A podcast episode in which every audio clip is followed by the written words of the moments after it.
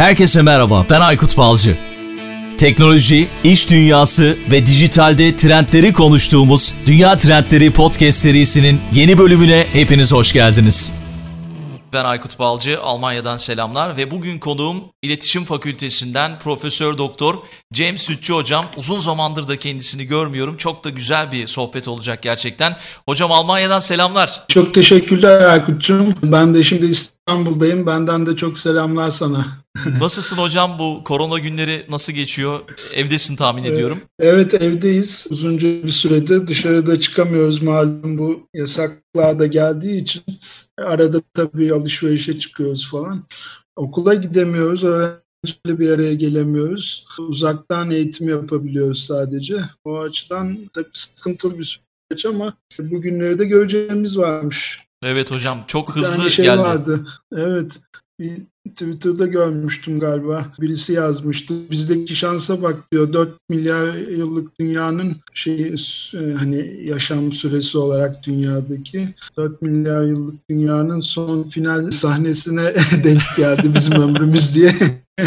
Zaman zaman onu ben de olacak? düşünüyorum. Yani bu evet insanlığın sonu böyle mi gelecek bilemiyorum tabii ama yani enteresan bir vaziyet hakikaten. Hocam şimdi sen lisans düzeyinde, yüksek lisans ve doktora düzeyinde dersler veriyorsun. Lisans düzeyinde istatistik ve araştırma metotları, yüksek Doğru. lisans düzeyinde internet ve sosyal medya araştırmaları ve doktora düzeyinde de sosyal medya ve e-ticaret konularında dersler Hı-hı. veriyorsun ve aynı Hı-hı. zamanda son dönemde yakın zamanda bir kitabınız çıktı sanırım veri bilimi adı Doğru, altında evet. doçent doktor Çiğdem Aytekin hocamla birlikte çok Doğru. güzel bir kitap olduğunu tahmin ediyorum. Buradan çok ben e, bulmaya çalıştım. Yayından önce okuyayım dedim hocam ama bulamadım. Geldiğimde Türkiye'ye geldiğimde en kısa zamanda alacağım söz veriyorum.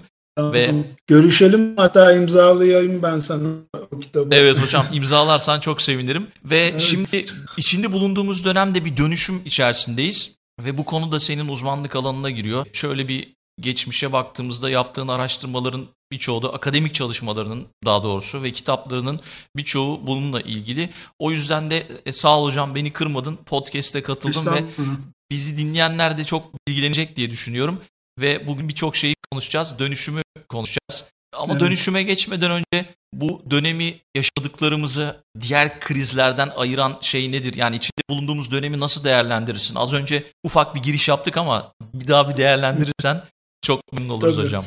Tabii. Çok teşekkür ederim güzel sözlerin için. Aslında belki biz e, veri bilimi kitabında farkında olmayarak bu günlerden de bahsettik gibi geliyor bana. Bu günleri yaşayacağımızı kimse bilmiyordu. İşte işin farklı tarafı da bundan kaynaklanıyor tahminimce. Çok ani oldu. Yani aslında bakarsan Kasım ayı civarında ilk çıktığı Çin'de söyleniyor, yayılmaya başladığı vesaire o işte Wuhan'daki pazardan birisi bir yarasa yemeği mi yiyor Hı-hı. yoksa öyle bir hayvan Yılan mıydı? Öyle bir şey galiba hocam. Yılan mıydı? Öyle bir şey işte. O konuda tabii tam bir şey yok. O sıfırıncı kişiyi de bulmak için bayağı da bir çalışma yapıyorlarmış aslında. İşte şimdi o tarihler başlayarak bir yayılma şeyi oldu ama insanlık hiç şey yapmadı. Hiçbir ülke, hiçbir lider bunun bu kadar büyük bir felakete yol açacağını düşünemedi. Bunda da haklılar bence çünkü bu kadar geniş çapta ve bu kadar öldürücü ve hala da bir çözümün bulunamadığı bir hastalık çok ender rastlanan bir durum. O yüzden çok çarpıcı ve ani bir sıkıntı yarattı bütün dünya çapında. Bu problemin hani pandemide diyorlar ya yani hı hı. daha ilacı bulunmamış bir hastalık. E, bu durumun en belirgin özelliği bence bu ani ortaya çıkışı ve insanlığı çaresiz halde bırakması oldu. Hı hı. Hocam zaten kitabın başında kapağında kitabın kapağında hı. şöyle yazmışsınız. Önümüzdeki 10 yılın robotlar, yapay zeka ve derin öğrenme yöntemleriyle zenginleşen ve insanların 21. yüzyıldan beklentilerinin gerçeğe dönüşeceği bir dönem olacağı düşüncesindeyiz. Ve bu dönemin itici gücü veri bilimi olacaktır demişsiniz. Yani Doğru. kitap üzerinden Doğru. de biraz gidebilir çünkü veri bilimiyle alakalı Tabii. bir durum. Çünkü işte o ilk kişiyi bulmaya çalışıyorlar dediniz Çin'de ve şu anda herkes Çin'de kontrol altında işte kameralarla kontrol ediyorlar ve termal kameralarla kontrol ediyorlar. İşte her devletler telefonlarından hatta cep telefonlarından insanların neler yaptığını kontrol ediyorlar. Evet bizde Ve de başladı. Bizde de başladı. Bütün devletlere yani kendi elimizde şu anda bir kontrol vermiş durumdayız. Büyük veri dediğimiz olay ben yüksek lisansta öğrenciyken de siz o zamanlar da bahsederdiniz büyük veriden. Büyük veriyi iyi Doğru. bir şekilde kullanıyor şu anda Çin anladığım kadarıyla. Ve devletler de inanılmaz bir bilgiye sahipler. Ve Aynen. bu ne olacak peki? Önümüzdeki günlerde ne getirecek bize? E, bu tabii bir ikilem yaratıyor aslında. Şimdi veriye sahip olmak çok önemli bir şey. Veri bir güç günümüzde. Hani eskiden petrol sahibi olmak, daha eskiden arazi sahibi olmak, büyük topraklara sahip olmak önemliyken sonra makine ve petrol gibi şeylere sahip olmak daha önemli hale geldi. Daha güç sahibi olmanızı sağladı. Günümüzde ise bunun yerini veri ya da diğer bir e, ifadesiyle bilgi aldı. Dolayısıyla bilgi sahibi olduğunuz zaman hükmedebiliyorsunuz, hakim olabiliyorsunuz. Her şeyden önce anlayabiliyorsunuz karşı tarafı veya çevrenizi, işte doğayı, insanlarınızı, toplumu vesaire. Ve aynı zamanda onlarla etkileşim de kurabiliyorsunuz. Etkileşim kurmanın temel yolu iletişim kurmaktan öte karşı tarafı e, anlayabilmek. Onun daha başlamadan bir konu hakkında düşünmeye, ne düşünebileceğini tahmin edebilmek. Hı hı. Burada işte veri ön plana çıkıyor. Ki zaten bu verilerle önümüzdeki yıllar içerisinde insanların hangi hastalıkları yakalanabileceği, insanların ne gibi şeylerle karşılaşabileceği konusunda da bilgiler ediniyorlar. Hatta şöyle bir şey görmüştüm birkaç yıl öncesine kadar. İşte son dönemde bu virüsle birlikte de çok fazla popüler oldu. Bir tane tuvalet yapmışlar, bir klozet yapmışlar. Hı hı. Sabah klozete gittiğinizde tuvaletinizi yaptıktan sonra o tuvalet sizin idrarınızı analiz ediyor ve işte sizde hastalıklar var, hangi e, durumlar var falan bunu çıkartıyor. Bu durumlara Aynen. gelmiş durumdayız. İşte Aynen. bu büyük veriyi kullanmak bu açıdan önemli diye düşünüyorum. Tabii Sizin tabii. Gibi. Mesela şöyle düşün. E, dünyanın en büyük şirketleri artık Microsoft, Apple, Google, Amazon gibi şirketler. Bunların hepsi e-ticaret olsun, e, dijital sektör dediğimiz işte e, elektronik cihazların üretimi, e, yazılımların üretimi ve pazarlanmasında çalışan şirketler. Öte yandan mesela Uber diye bir firma Değil Hı-hı. mi? Almanya'da da yaygındır tahmin ederim. Evet yaygın. Ee, o dünyanın en büyük taksi şirketi ama hiç arabası yok. Ondan yani, sonra Air, Airbnb, Airbnb var. Değil mi? Orada da hiç oteli yok ama dünyanın en büyük rezervasyon şirketi. Yani otel rezervasyon şirketi. Dolayısıyla artık farklı bir düşünce yapısıyla hareket etmemiz gerekiyor. İnsanların sağlık, ekonomi ve çalışma hayatında birçok yeni teknolojiyle karşılaşacağını öngörüyoruz önümüzdeki günler içerisinde. Teknolojik değişimler olacak. Bunların nereye gideceği konusunda az çok konuştuk ama işte ödeme sistemleri ve sesli yanıt sistemleri 5G vesaire bunlarla ilgili bir takım değişiklikler olacak hayatımızda. Bugün yaşadığım bir örneği anlatayım size. Burada biliyorsunuz biraz gevşettiler şeyleri. Koronavirüsüyle ilgili önlemleri biraz gevşettiler ve herkes dışarı çıkmış durumda. Ama bir e, hükümetin de bir tedirginliği var. Çünkü insanların buna uymayacağı konusunda. Şöyle bir şey yaşadım. Otoparka gittik ve işte otopark ücretini koymak için yöneldik. Şey yazıyor. Sadece temassız ödeme ile ödeme yapınız yazıyor. Şimdi bu hayatımıza giren yeni normallerden biri. Hiç hayatında temassız ödeme kullanmayan bir insan belki orada onu kullanmak zorunda kalıyor ve bundan sonra da hayatının normali olacak. İşte ödeme sistemleri, sesli yanıt sistemleri, 5G ile ilgili de bir takım komple teorileri var. İşte virüs bundan mı yayılıyor, bundan yayıldı gibisinden. Bu konularda neler söylersiniz? Hani değişimlerden bahsettik çok fazla ama Belki bu evet. ödeme sistemleri, sesli yanıt sistemleri, 5G gibi bu konularda neler söylemek istersiniz? Şimdi bunlar bu hani kitapta da sen de bahsettin ya önümüzdeki 10 yıl bize neler getirecek onları göreceğiz diye. Şimdi bu bahsettiğin sistemler işte geleceğin önümüzdeki 10 yılın daha doğrusu aslında çok ileri bir gelecek değil bu. Yani hepimiz inşallah göreceğiz 10 sene sonrasını veya süresini. Yakın zamanda göreceğimiz şeyler bunlar. Hatta prototip uygulamaları da başladı bile. Eskiden insanlar mesela temassız ödemeye karşı çekin çekingen davranıyorlardı, kullanmak istemiyorlardı. Sebep de şu, mesela kalabalık bir otobüste cüzdanınızı cebinize koydunuz. İçinde de kredi kartınız var. Kötü niyetli birisi elinde post cihazıyla sizin arkanızda durup post cihazını biraz yaklaştırırsa cüzdanınıza, cüzdanınıza doğru yaklaştırırsa orada girdiği tutar kadarı tahsil edebiliyordu. Sizin hiç ruhunuz bile duymuyor. Sonra ekstraya baktığınız zaman Allah Allah bunu nereye harcamışım deyip unutmuşum bak deyip hiç üstünde durmuyorsunuz. Dolayısıyla tür kötü kullanımların önüne geçmek için hem limit çok düşüktü 30 lira idi yanlış hatırlamıyorsam hem de insanlar açtırmamayı tercih ediyordu bu özelliğini kredi kartlarının. Ama şimdi bu virüsün temas yoluyla özellikle bir metreden yakın kişilerin bir araya gelmesi durumunda bulaştığı anlaşılınca böyle bir önlem almak işte sosyal mesafe dediğimiz mesafeyi bir buçuk metre bazı doktorlar da 2 metre, 3 2 metre, metre, evet. hatta 8 metre diyenleri de duymuştum ben. Dolayısıyla bu mesafeyi de ortaya koyunca uzaktan ödeme sistemleri tıpkı uzaktan eğitim sistemlerinin olduğu gibi ön plana geçti. Bu işte senin dediğin gibi yeni bir normal aslında. Ama daha önce başlamıştı zaten. İnsanlar buna geçmekte bir takım işte çekinceler yüzünden yavaş davranıyorlardı. Şimdi mecbur işte sen orada otoparkı başka türlü ödeyemeyeceğin için mecbur kalıyorsun durumu var. Ben henüz öyle bir durumla karşılaşmadım. Çok da dışarı çıkmadığından olabilir. Ama dışarı çıktığım zaman marketten alışveriş yapacağım zaman ben soruyorum veya söylüyorum öncesinde temassız ödeme yapacağım diye.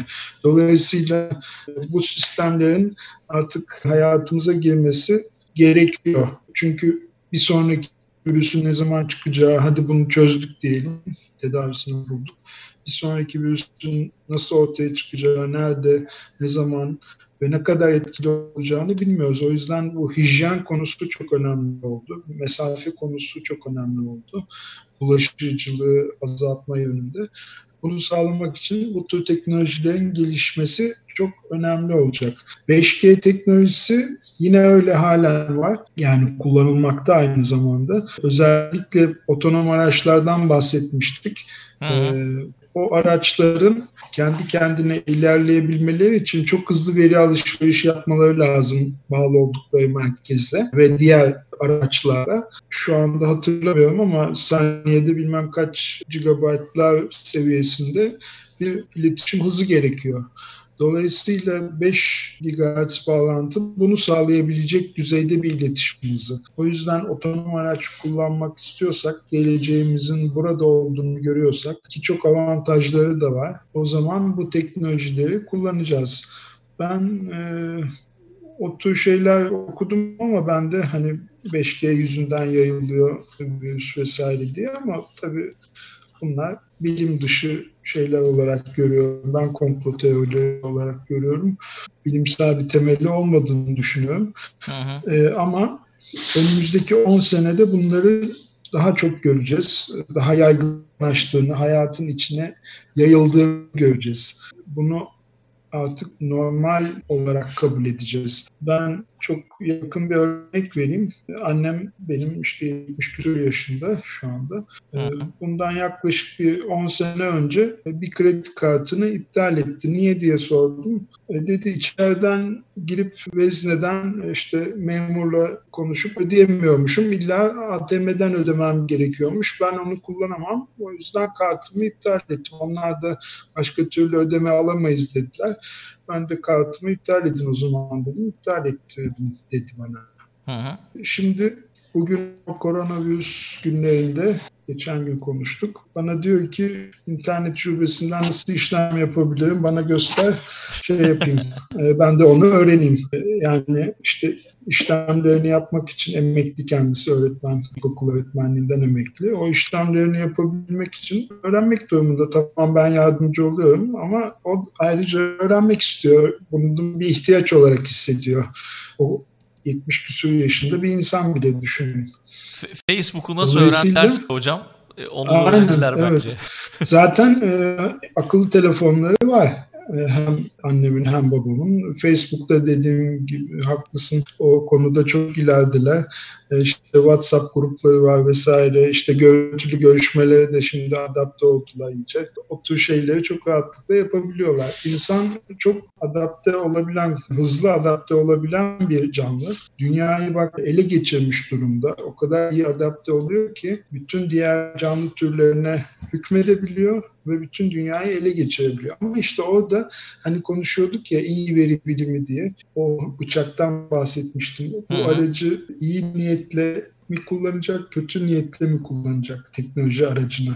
Dünyaya zarar vermek için mi kullanacak sırf kendi amaçlarına hizmet ediyor diye yoksa dünya dünya ile doğayla birlikte yaşamaya mı yönelik olarak kullanacak? İşte burada bizim bir karar vermemiz gerekiyor. Bu tür olaylar da zaten bunu bir hatırlatma aracı oluyor. Allah korusun depremler de böyle oluyor maalesef. Yani bizi bir kendimize getiriyor. Biz ne yapıyoruz? Niye böyle davranıyoruz? Nasıl davranmamız lazım? Şöyle bir silkelenmemizi sağlıyor.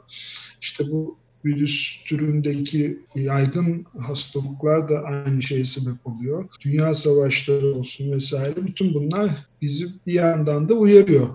Ama bir yandan da hani balık hafızası da derler ya kısa sürede unutuyoruz. Unutuyoruz evet maalesef.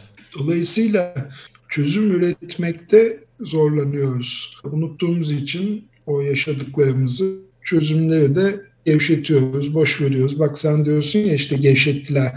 Gevşetme kelimesini kullanıyorsun orada. Hı hı. Dikkat edersen ben evet. iletişimci olarak ona dikkat ettim mesela. Önlemleri gevşettiler diyorsun. Halbuki sen demek ki gevşetmemelerini düşünüyorsun veya erken olduğunu düşünüyorsun aslında. Alt metinde böyle bir ifade olur baktığın zaman gevşetme kelimesi bunu ifade eder aslında. İşte ben de öyle düşünüyorum mesela. Henüz erken olduğunu düşünüyorum. Daha çünkü bir çözüm bulunmamış durumda. Daha doğrusu, Neye güvenerek çıkıyoruz? Hı, daha doğrusu şöyle hocam. Eyaletlerin evet. aldığı bir karar bu. Başbakan da böyle bir açıklama yaptı. Halkını işte. uyarıyor sadece. Diyor ki bakın dikkat edin. Şu anda hiçbir şey geçmiş değil. Biz birazcık hani ekonomi belki canlansın diye bir bakacaklar evet. ya da bir duruma bakacaklar. ne olacak? Bir iki hafta okulları açmıyorlar. Sadece 800 metrekareye kadar olan dükkanlar işte ticarethaneler açılmış durumda. Hı hı hı. Ee, onun dışında yine mesafeler çizilmiş durumda. İşte ufak dükkanlara sadece bir tane müşteri alıyorlar. Büyük dükkanlara iki müşteriden fazla almıyorlar. 800 hı. metrekareye geçmemesine rağmen açmamış olan dükkanlar da gördüm. Ama yine de insanların hepsi bir anda dışarı çıkmışlar. Yani işte, e, bu bile bence yeterli. Yani. Evet. Evet.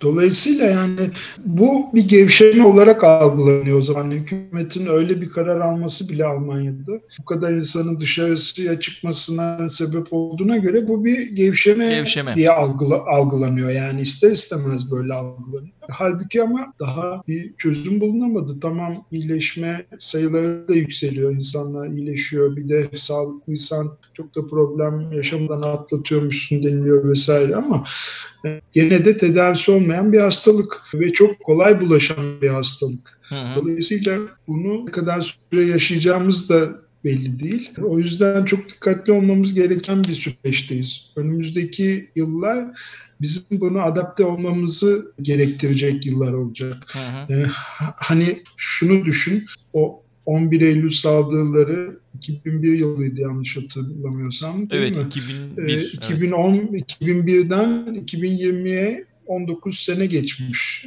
19 20 sene hatta neredeyse yuvarlak hesap 20 diyelim. 20 senede ne kadar önemli değişiklikler oldu dünya ekonomisinde, dünya 2008'de de bir kriz insan, yaşandı. Tabii o da var. Ama o işte bir katastrofik bir şeydi ya hani bir, e, bir grup insan bir başka hiç alakalı olmayan bir yerde bir terör eylemi yapıyorlar.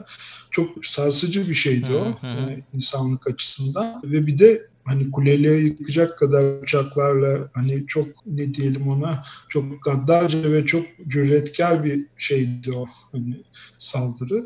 Ee, o da bir dönüm noktasıydı onu, hocam. Oradan tabii, sonra tabii, da bir işte sürü değişimler istiyorum. oldu. Evet. evet. Yani onun etkilerini biz hala görüyoruz. Turizmde görüyoruz, insanlar arasındaki ilişkilerde görüyoruz. Doğululara Batılıların bakış açılarını da görüyoruz. İşte farklı dinden olanların birbirlerine bakış açılarını da görüyoruz. Hatta ülkeler arası siyasette görüyoruz vesaire. O etkiler 20 sene geçmiş olmasına rağmen yine devam ediyor. Bunun etkileri de yine uzun süre devam edecektir diye düşünüyorum. Ve üstelik hani Allah korusun 2021 de böyle geçecek diyor bazıları. İnşallah geçmeyecektir. Ben de o kadar uzayacağını tahmin etmiyorum ama yani süre uzadıkça etkiler de ağırlaşıyor. Ee, ilk başlarda insanlar hani ne olacak birkaç gün evde kalırız, bir iki hafta evde olabiliriz falan derken şimdi bu süre gittikçe belirsiz hale geldikçe bir ayı da geçti biz mesela Türkiye'de yaklaşık bir aydır e, evlerdeyiz. E, bu süre iki ay olur mu, üç ay olur mu işte en azından biz okul açısından baktığımızda benim bir de 13 yaşında oğlum var okul, ortaokulda. O işte ne zaman okula başlayacak tekrar vesaire bütün bunları hesaplamaya çalışırken önümüzde bir tarih belirsizliği var. Bunlara işte adapte olmak çok önemli. Nasıl adapte olmalıyız? Bunu henüz tam herkes bilemiyor. Ama bir şekilde üstesinden gelmemiz lazım. Tam da hocam bu noktada siz az önce bahsettiğiniz blogunuzda da yer vermiştiniz. Harari'nin yazısından önemli bölümleri paylaşmıştınız. O, o bölümden bir kesit vermek istiyorum. Şu an pek çok ülke bir sosyal deney haline geldi diyor. Az önce de işte Almanya örneğini verdiğim gibi işte bir deneyelim bakalım gibi bir durum yaptılar. Şimdi herkes evden çalışırsa ve iletişimi belli bir mesafeden uzakta gerçekleştirirse ne olur diye sormuş ve bütün okullar ve üniversiteler çevrim içi eğitim verirse ne olur diye sormuş. Az çok az önce podcast'in ilk bölümlerinde bahsettik bundan ama şöyle bir şey söylüyor. İnsanlık tarihinde ilk kez bugünkü teknoloji sayesinde herkesi her zaman takip etmek mümkün. Bundan da konuştuk. İşte bu soğuk ve kaçınılmaz gerçek bize değişimin de kaçınılmaz olduğunu apaçık gösteriyor demiş. Ve o önemli... benim cümlem. Pardon evet. hocam sizin mi? evet, evet Onu o, zaten işte söylemiştiniz. Bu gerçeği ben şey yaptım söyledim. Orada. Önemli bir eşiği yaşıyoruz Kendi demişsiniz o zaman. Kendi yorumunuz olarak. evet. Çok özür diliyorum. Ve işte e, hükümetlerin ve toplumların alacağı kararlar büyük ihtimalle bizim gelecek onlarca yılımızı belirleyecek. E şimdi mesela bazı ülkeler bazı kararlar alıyor. Bazıları farklı kararlar alıyor. Mesela İtalya başka bir karar aldı. Nereye gitti durum? Fransa öyle, İsveç öyle. Tabii tabii. İşte sürü bağışıklığını tabii. savundu bazıları. Yan, evet. Yalnızca sağlık sistemimiz değil, ekonomiyi, siyaseti ve kültürümüzü de şekillendirecek. Bunu da siz söylemişsiniz sanırım hocam. Aynen evet. O da Peki. benim cümlem. Peki o zaman bu Harari'nin yazısından bahsettik yeteri kadar. Aynı şeyleri söylemeye gerek olmadığını düşünüyorum. Peki sosyal medya değişimiyle ilgili soracaktım hocam size. Siz sosyal medya konusunda da birçok çalışmalar yaptınız. O yüzden size sormam tam da isabet olur. Sosyal medyada bir takım değişimler Hı. oldu. Mesela Instagram kullanımı YouTube'u geçmiş hocam. Bunu nasıl yorumlarsınız? Evet, şimdi sosyal medya e, aslında çok yeni değil. Artık öyle diyebiliriz. 2004 yılında Facebook e, ortaya çıktı. Ama ondan öncesinde yine sosyal medya vardı. En azından MSN Chat e, işte hatta 1988'de biz ilk üniversite internete bağladığımızda bir chat programı vardı. Dünyadaki diğer üniversitelerle haberleşebiliyorduk. Sonra işte ICQ falan gibi e, uygulamalar vardı hatırlarsın belki. Hı hı. E, o yüzden sosyal medyaya çok yabancı değiliz. Şimdi şöyle de bir durum oldu. O dönemki kuşak işte bilgisayar öğrenerek gelen kuşak şimdi işte 40 ve 50'li hatta 50 küsürlü yaşlarda. E, dolayısıyla arkasından gelen daha genç kuşak hani bu Y ve Z diye tanımlıyoruz ya. Hı hı. O kuşaklar da Y değil ama Z kuşağı yani 2000, 2000 e, civarında doğup da günümüze kadar gelen kuşak içine doğmuş durumda.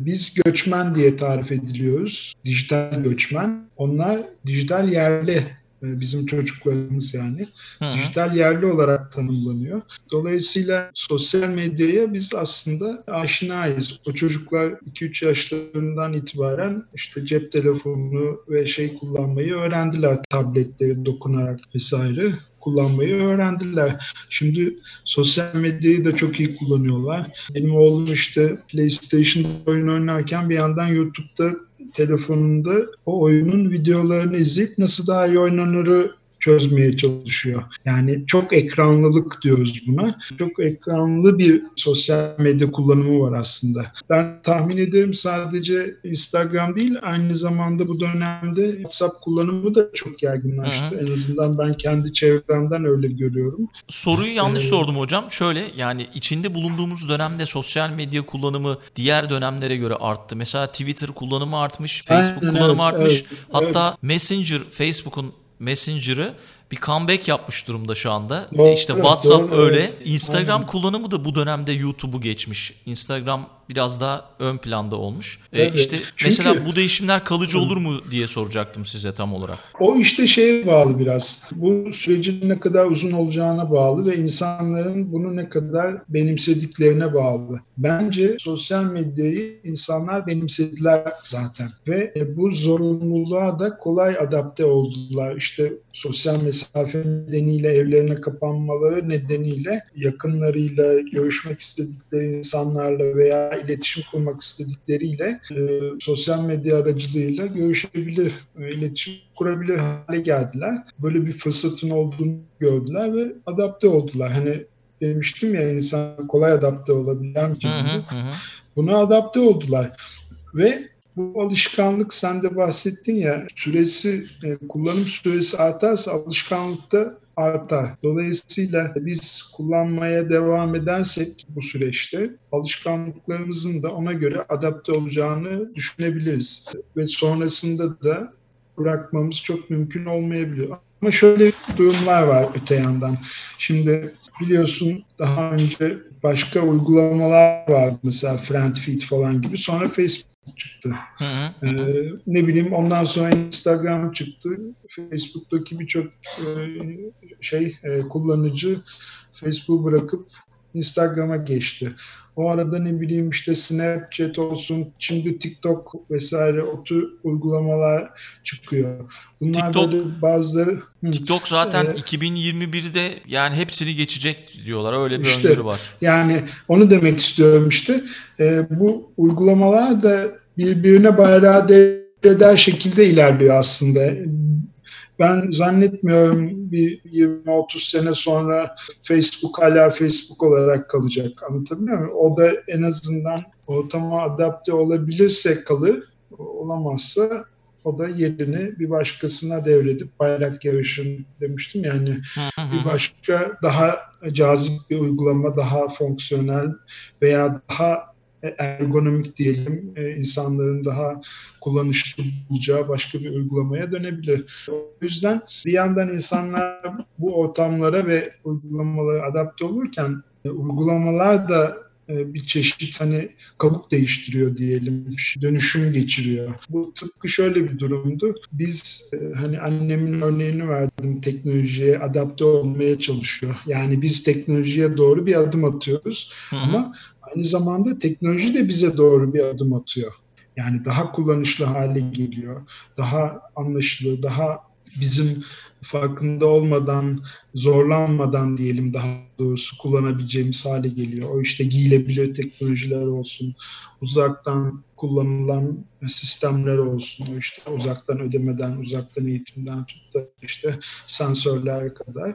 Dolayısıyla teknoloji gelişirken insana yaklaşıyor ama bir yandan da insan onları kullanıp daha iyi kullanabilmek için veya daha faydalı bir şekilde kendine kullanabilmek için de o da dönüşüyor. Bu iki taraflı olması gereken bir şey. Düşünsenize biz mağara insanına bilgisayar kullanmasını nasıl anlatabiliriz? Eğer o hiç dönüşmesi idi. Emojilerle Elimizde... hocam, emojilerle anlatabiliriz ya, belki. işte öyle de öyle bir şey var değil mi? Doğru. Yani öyle oldu yani. Sınırlı oldu bence. Ya şimdi şöyle bir durum var. Sadece sosyal medya değil, medya tüketimi yani daha doğrusu haber haberi olan ilgi artmış durumda. Belki bu yüzden geçici artış olabilir bu. Televizyon da işte artmış insanlar durumda. merak ediyor. Evet, evet. Televizyon bu, oranı da artmış durumda. İlginç bir şekilde. Tabii tabii.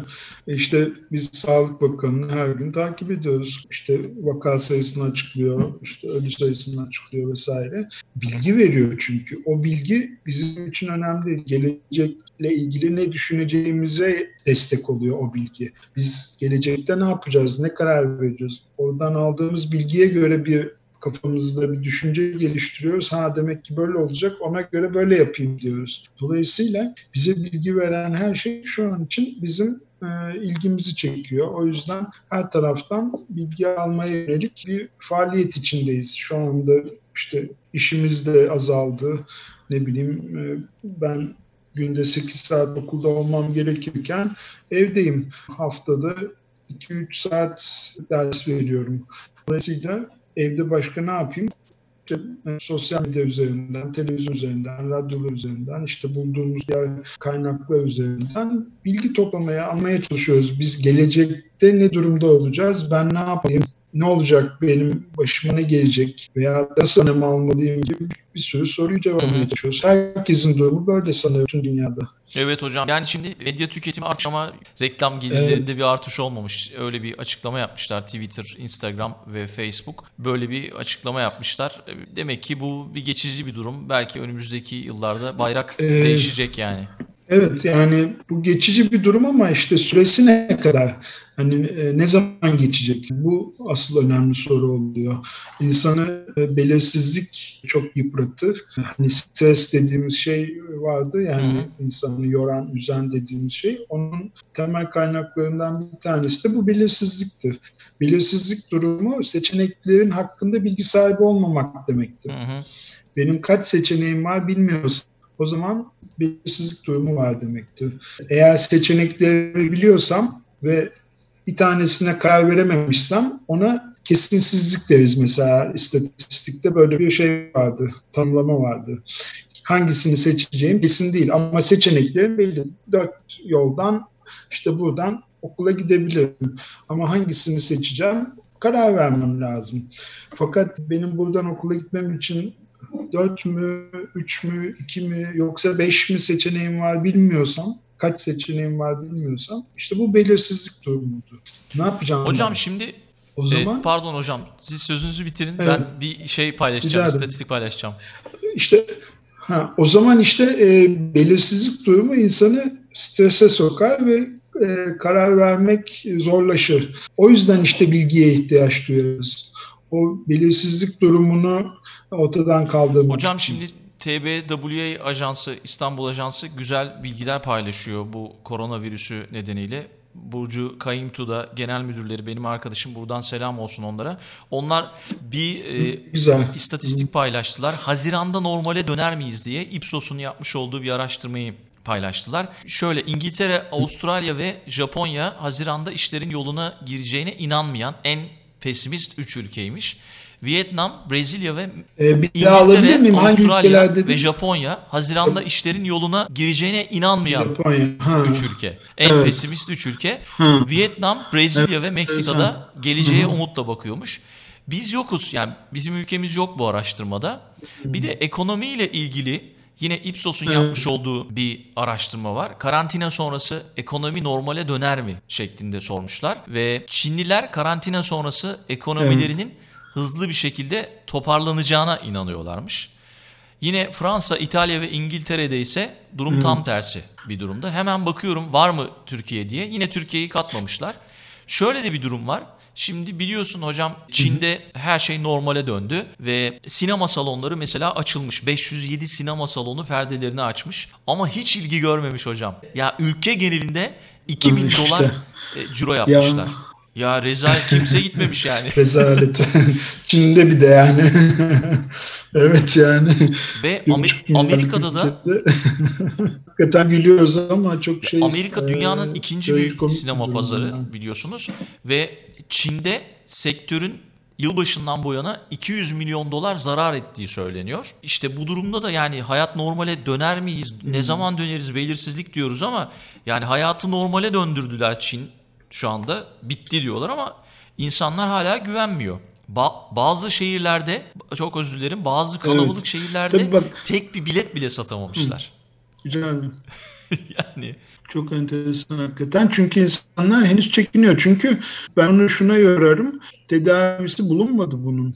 Yani bu sabah televizyonda izlemiştim. Bir doktor şöyle dedi. Ona sordular bu hastalık neye bağlı? Yani bazıları iyileşiyor bazıları hiç e, geçirmemiş gibi farkında bile olmuyor bazıları da hayatını kaybediyor. Bu neye bağlı dedi. doktor da şunu söyledi en temelde dedi ne kadar mikrop aldığınıza mikrop, mikrobun miktarına bağlı dedi. Yani uzun süre ve yoğun miktarda mikroba maruz kaldıysanız bu virüse ağır olur dedi. Ama dedi daha hafif bir miktarda bu e, virüsü aldıysanız o zaman daha hafif geçirme ihtimaliniz yüksek olur. Şimdi bak çok enteresan. Yoğunluk çok enteresan. Şimdi o kalabalık yerde insan dolayısıyla senin virüs alma ihtimalin de artıyor. O zaman Dolayısıyla hayatını kaybetme ihtimalini artıyor. Dolayısıyla insanlar işte bunu hesap ediyor. Ben oraya girersem şey olacaktır diye. Virüs e, kapıp hayatımı kaybetme ihtimalim artacaktır diyor. O yüzden çekiniyorlar. Şimdi şöyle düşünelim. Kasım diye düşünelim. Virüsün yayılmaya başladığını. Orada bilgiler de var aslında. Daha öncesinde bir Çinli doktor bunu bildirmiş devlete ama umursamamış. O yüzden daha evvel bunun başladığı e, konusunda bir takım bilgiler de var. Diyelim ki Ekim-Kasım olsun. Ekim-Kasım'dan beri 6 ay geçti. 6 ayda demek ki bu problem en azından hani o eğriler var. Bir tepe yapıyor sonra aşağıda iniyor ve düz devam ediyor. Plato yapıyor diyorlar ya. Hani, e, o, şu e, şey, e, virüse yakalananların sayısı eğrilerinde. E, her gün her kanalda gösteriyorlar bunları. O pik yaptıktan sonra aşağı inip düz seyretmeye devam etmesi durumu yaşanıyor tahminimce şeyde Çin'de. Ee, yani kontrol altına alınma durumu ama işte insan ona rağmen diyor ki ben e, yoğun virüse maruz kalırsam yine de hayatımı kaybedebilirim çünkü ilacı yok. Kesin çözümü yok. Şöyle bir düzeltme yapayım hocam Almanya ile ilgili. Evet burada biraz hani gevşettiler dedim ya şeyleri, kuralları.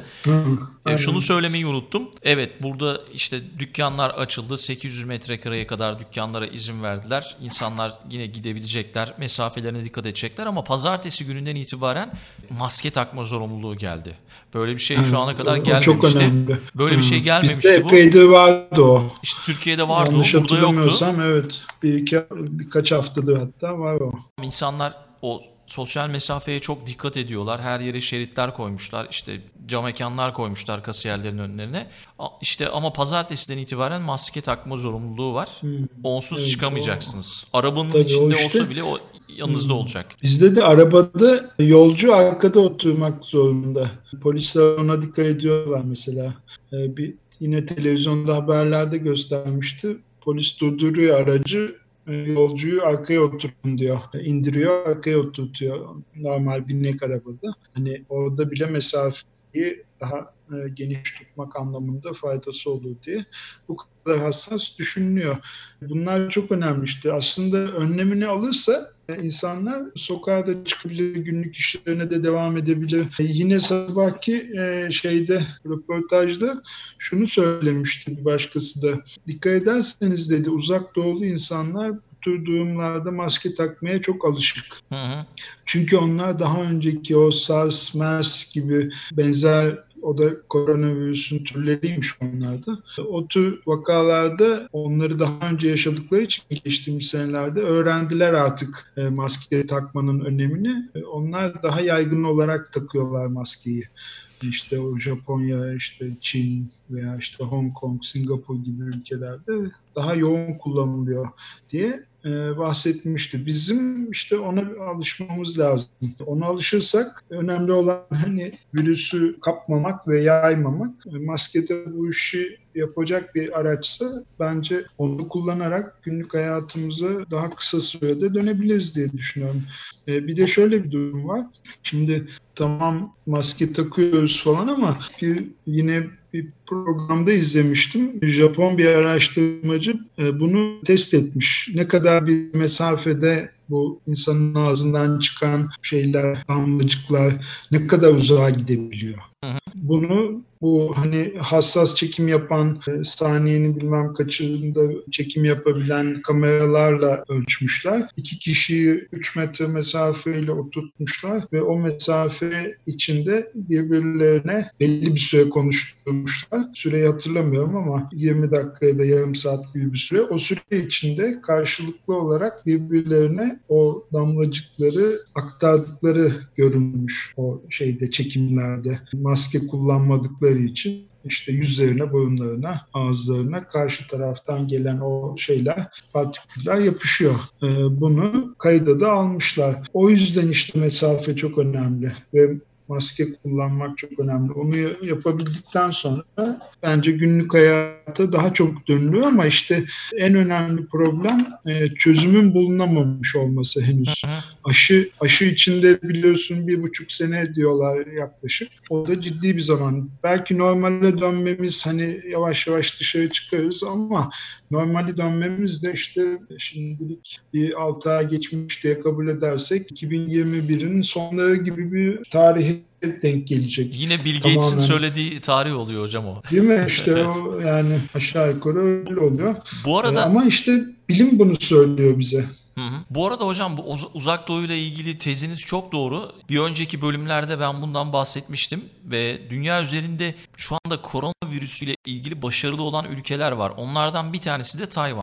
Ve Tayvan'ı biliyorsunuz daha önce SARS virüsüyle tanımıştık. SARS virüsü orayı evet. çok etkilemişti. Evet. Onlar evet. şöyle bir yöntem uygulamışlar. Daha Çin'de bu dedikodu halindeyken yani dünyaya yayılmadan Çin'den gelen yolcular arasında dedikodu halindeyken onlar Çin'den gelen herkese var olan bütün testleri yapmışlar. Bütün grip hmm. testlerini yapmışlar. Eğer şey çıkarsa yani bir şey çıkmazsa problem yok. Daha doğrusu bir şey çıkarsa problem yok. Bir şey çıkmazsa o zaman işte karantinaya almışlar o kişileri hmm. ve sınırları da hemen kapatmışlar.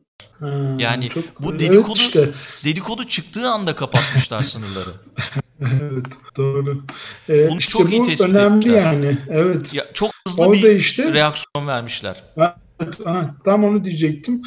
O e, karşılık verme süresi ne kadar e, kısa olursa çözüm de o kadar e, kolay sağlanmış oluyor.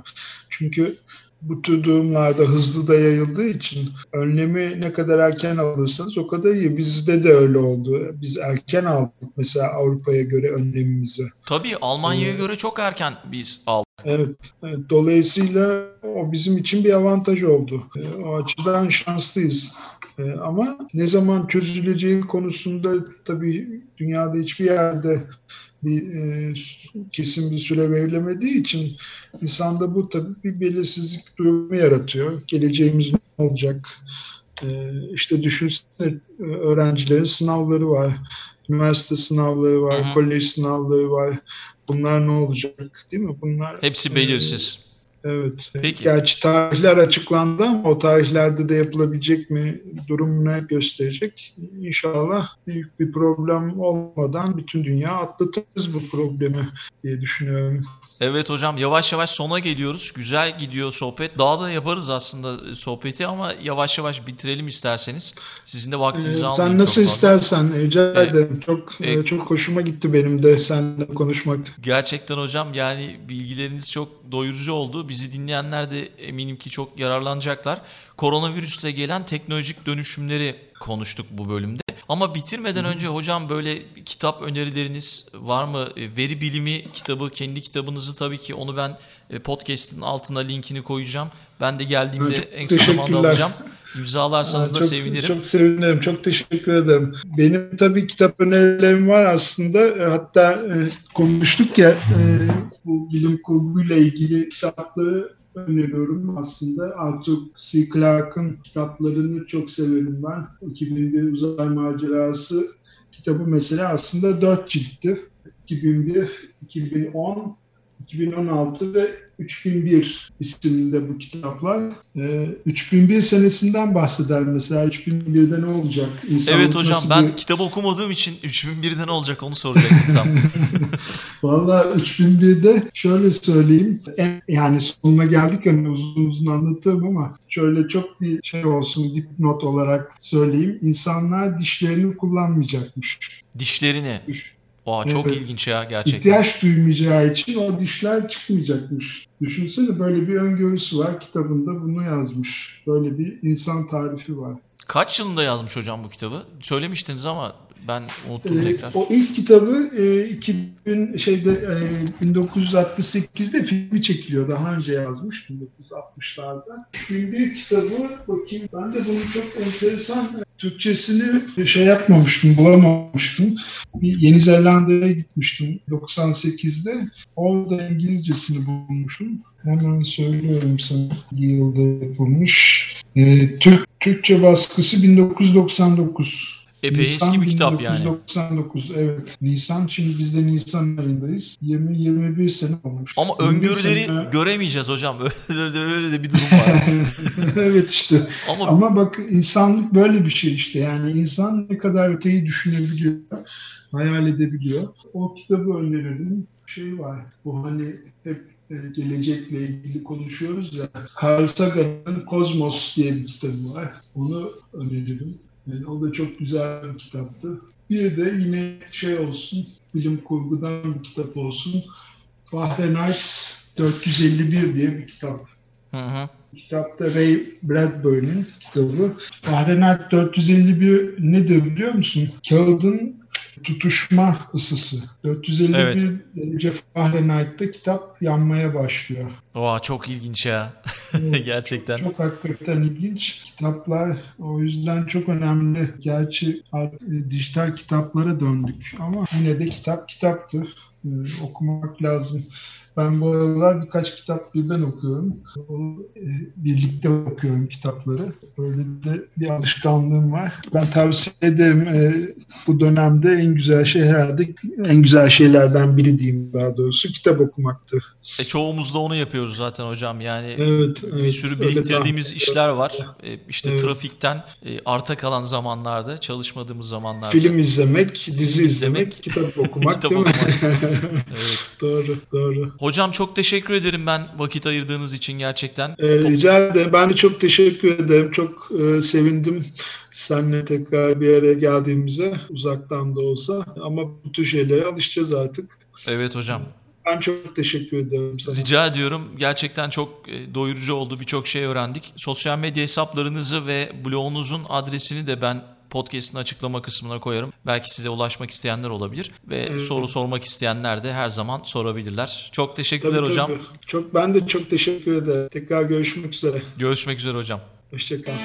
Dünya Trendleri Podcast serisinin bu bölümünün sonuna geldik. www.dünyatrendleri.com Twitter'da @dünyatrendleri, Instagram'da dünya.trendleri adreslerinden Dünya Trendleri Podcast'i takip edebilirsiniz.